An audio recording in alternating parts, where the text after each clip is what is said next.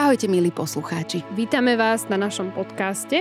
Ja som Kristýna. Ja som Bystrá Bilinka. A toto je podcast Bilinkárium.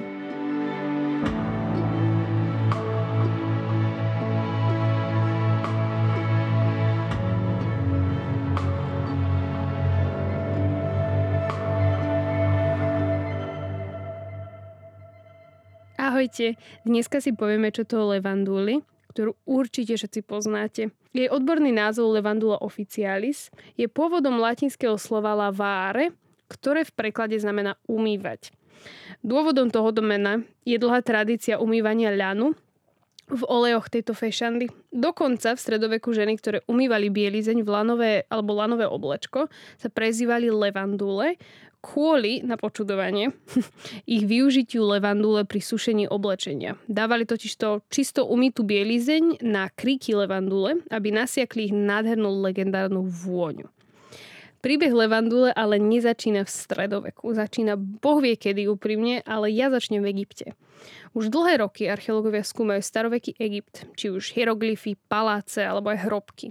A ako každý vieme z diepisu na zakladke, v hrobkách nebolo len zlato, ale aj mumifikovaní faraóni. Prečo teda vôbec spomínam mumifikáciu a faraónov? Nové rozbory mumí poukazujú na využitie esenciálnych olejov mnohých byliniek, medzi ktoré sa všupla aj levandula. Totižto pre egyptianov boli parfúmy, vône a esenciálne oleje s príjemnou vôňou, priraďované ku levelu svetosti alebo takému statusu. Čiže čím krajšie si bol navoňavkovaný, tým lepšie si na tom bol. Srada, že? Ako aj dneska. Ale ako pri všetkom, nebolo to len o aromách. Levandula sa dokonca do dnešného dňa využíva ako antiseptikum, čiže niečo, čo dezinfikuje. Okrem teda mŕtvol zabalených parfumovanej látke sa šepoce o legendách aj o Kleopatre. Totižto, podľa všetkého Kleopatra použila levandulu na zvádzanie mužov, akým bol aj Cézar. Jej zvádzanie ju ale ako vždy pri starých legendách s ponaučením dostali do hrobu, pretože pod mnohými kríkmi, ktoré mala nasadené v paláci, sa skrývala vretenica, ktorá nakoniec Kleopatru pohrízla. Ona chúďa skonala. Ale samoška, toto je len variácia jednej z mnohých legend o Kleopatre, ako zomrela. Levandula ako taká patrí do rodiny s metou piepornou a má približne do dnešného dňa 180 rôznych druhov, ktoré sú využívané v širokom spektre po celej zemeguli. Práve preto vám chcem predstaviť rôzne povery, ktoré sa okolo levandule vytvorili, lebo sa sama vždy na nich pobavím a vždy slúžia ako okienko do iného času, iného sveta. V Španielsku a Portugalsku rozhadzovali levandulu po zemi a v kostoloch a domoch počas veľkých sviatostí, napríklad Svetojanskej noci a verili, že aróma bude odpudzovať prítomnosť zlých duchov.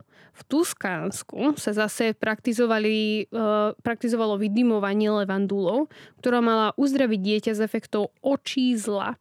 Alebo pre takého modernejšieho poslucháča zoče, taký fest špinavý pohľad. A taká posledná, na ktorej som sa fajne zamyslela, v albánskom kmeni Kabile ženy využívali levandulu vo forme amuletu proti násiliu v manželstve.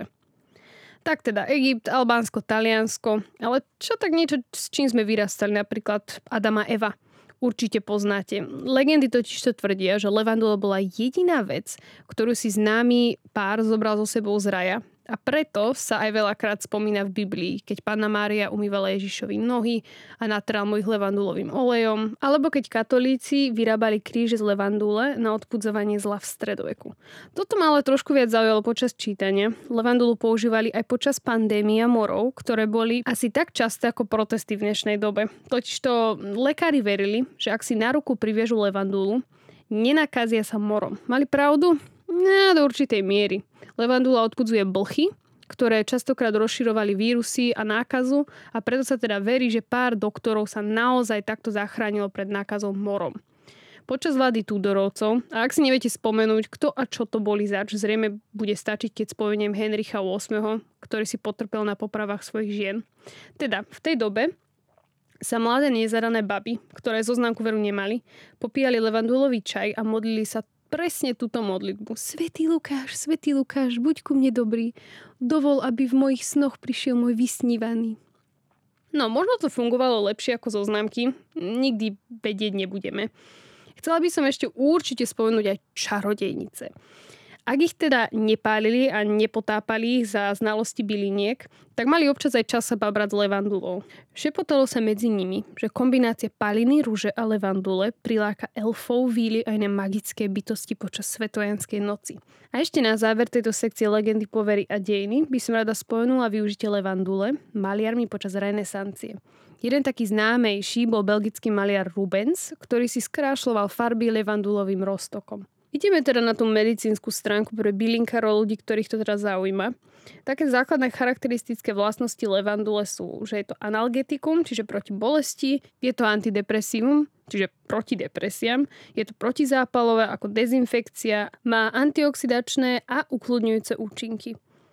Recept z koloniálnej éry, cca 17. storočie, kombinuje levandulu, majoram, klinčeky, betóniu a rúžu Všetko sa pomiešalo a zmes sa dávala do malého sáčku, ktorý sa mal nosiť okolo krku na odpudzovanie bolesti hlavy. Čiže žiadny paralén, iba sáčok. Ako som spomínala na začiatku, levandula bola využívaná hlavne kvôli jej neskutočne krásnej vôni a preto som sa celkom zabavila na recepte z roku 1779, ktorý kombinoval mnohé bylinky na toaletnú vodu. Muselo to voňať docela božsky a muselo to taktiež zničiť komplet všetky baktérie v ich záchodoch. Tento recept bol ale aj používaný lupičmi hrobiek na odpudzovanie potenciálneho moru. Tak teda trošku serióznejšie, hej. Kedy sa zbierá ako? Levandula sa má zbierať pred vykvitnutím kvetov, čiže júl, august. Môžete ju sušiť buď vo zväzkoch a v prievane, alebo na tenkom plátne, voľne rozsypanú pri teplote cirka tak 20-30 stupňov. Najťažšia vec je jej skladovanie, ktoré musí byť ďaleko ešte raz to poviem, ďaleko od vlhka a svetla. Ja si lavandulu skladujem vo vreckách alebo takých tmavých sklenených fľaškách v špajzi, kde vie, že mi nič nenavlhne a že tam nevojde ani trolilinku svetla. Tak a teda na záver dnešného podcastu o levanduli by som rada predstavila moje najrecepty a najpoužitia levandule. Prvý recept je na nespavosť, ktorou trpí stále väčšie a väčšie množstvo ľudí, bohužiaľ. A Všetko je to z esenciálnych olejov, čiže 25 kvapiek levandule, 10 kvapiek sladkého pomaranča, 8 kvapiek harmančeka, 8 kvapiek majoránu, 6 kvapiek liang. Toto sa mi vždycky strašne ťažko vyslovuje, ale je to liang liang, v podstate s tvrdým i. Čiže buď sa naparíte nad tým, alebo si zmes pokvapkáte na vankúšik a dobre, pekne, krásne sa vyspinkáte. Tento recept ale neodporúčam pre detičky a tehotné mamičky, lebo všetky tieto esenciálne oleje sú veľmi silné narkotika, ktoré môžu skôr ublížiť ako pomôcť. Ako čajík levandulu celkom nemusím, skôr ako macerát, buď v mlieku alebo vo vode. Levandulové mlieko je topka. Takže dá ten macerát 6 až 12 hodín nechať v chladničke, luhovať a 2-3 lyžičky macerátu pridávať do nového poharu mlieka, tak dvakrát za deň, ak máte problémy s nervičkami. Ale najobľúbenejšie využitia pre mňa osobne sú vo forme kúpeľu kde dám pol litra macerátu do plnej váne vody a zanechám všetky moje trable, keď ju vypustím po 30 minútach.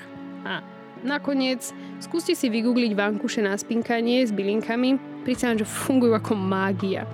Tak teda ďakujem vám za pozornosť a ak by ste sa o levanduli chceli dozvedieť viac, šup k ďalšej epizóde, ktorá sa venuje práve jej. Čaute!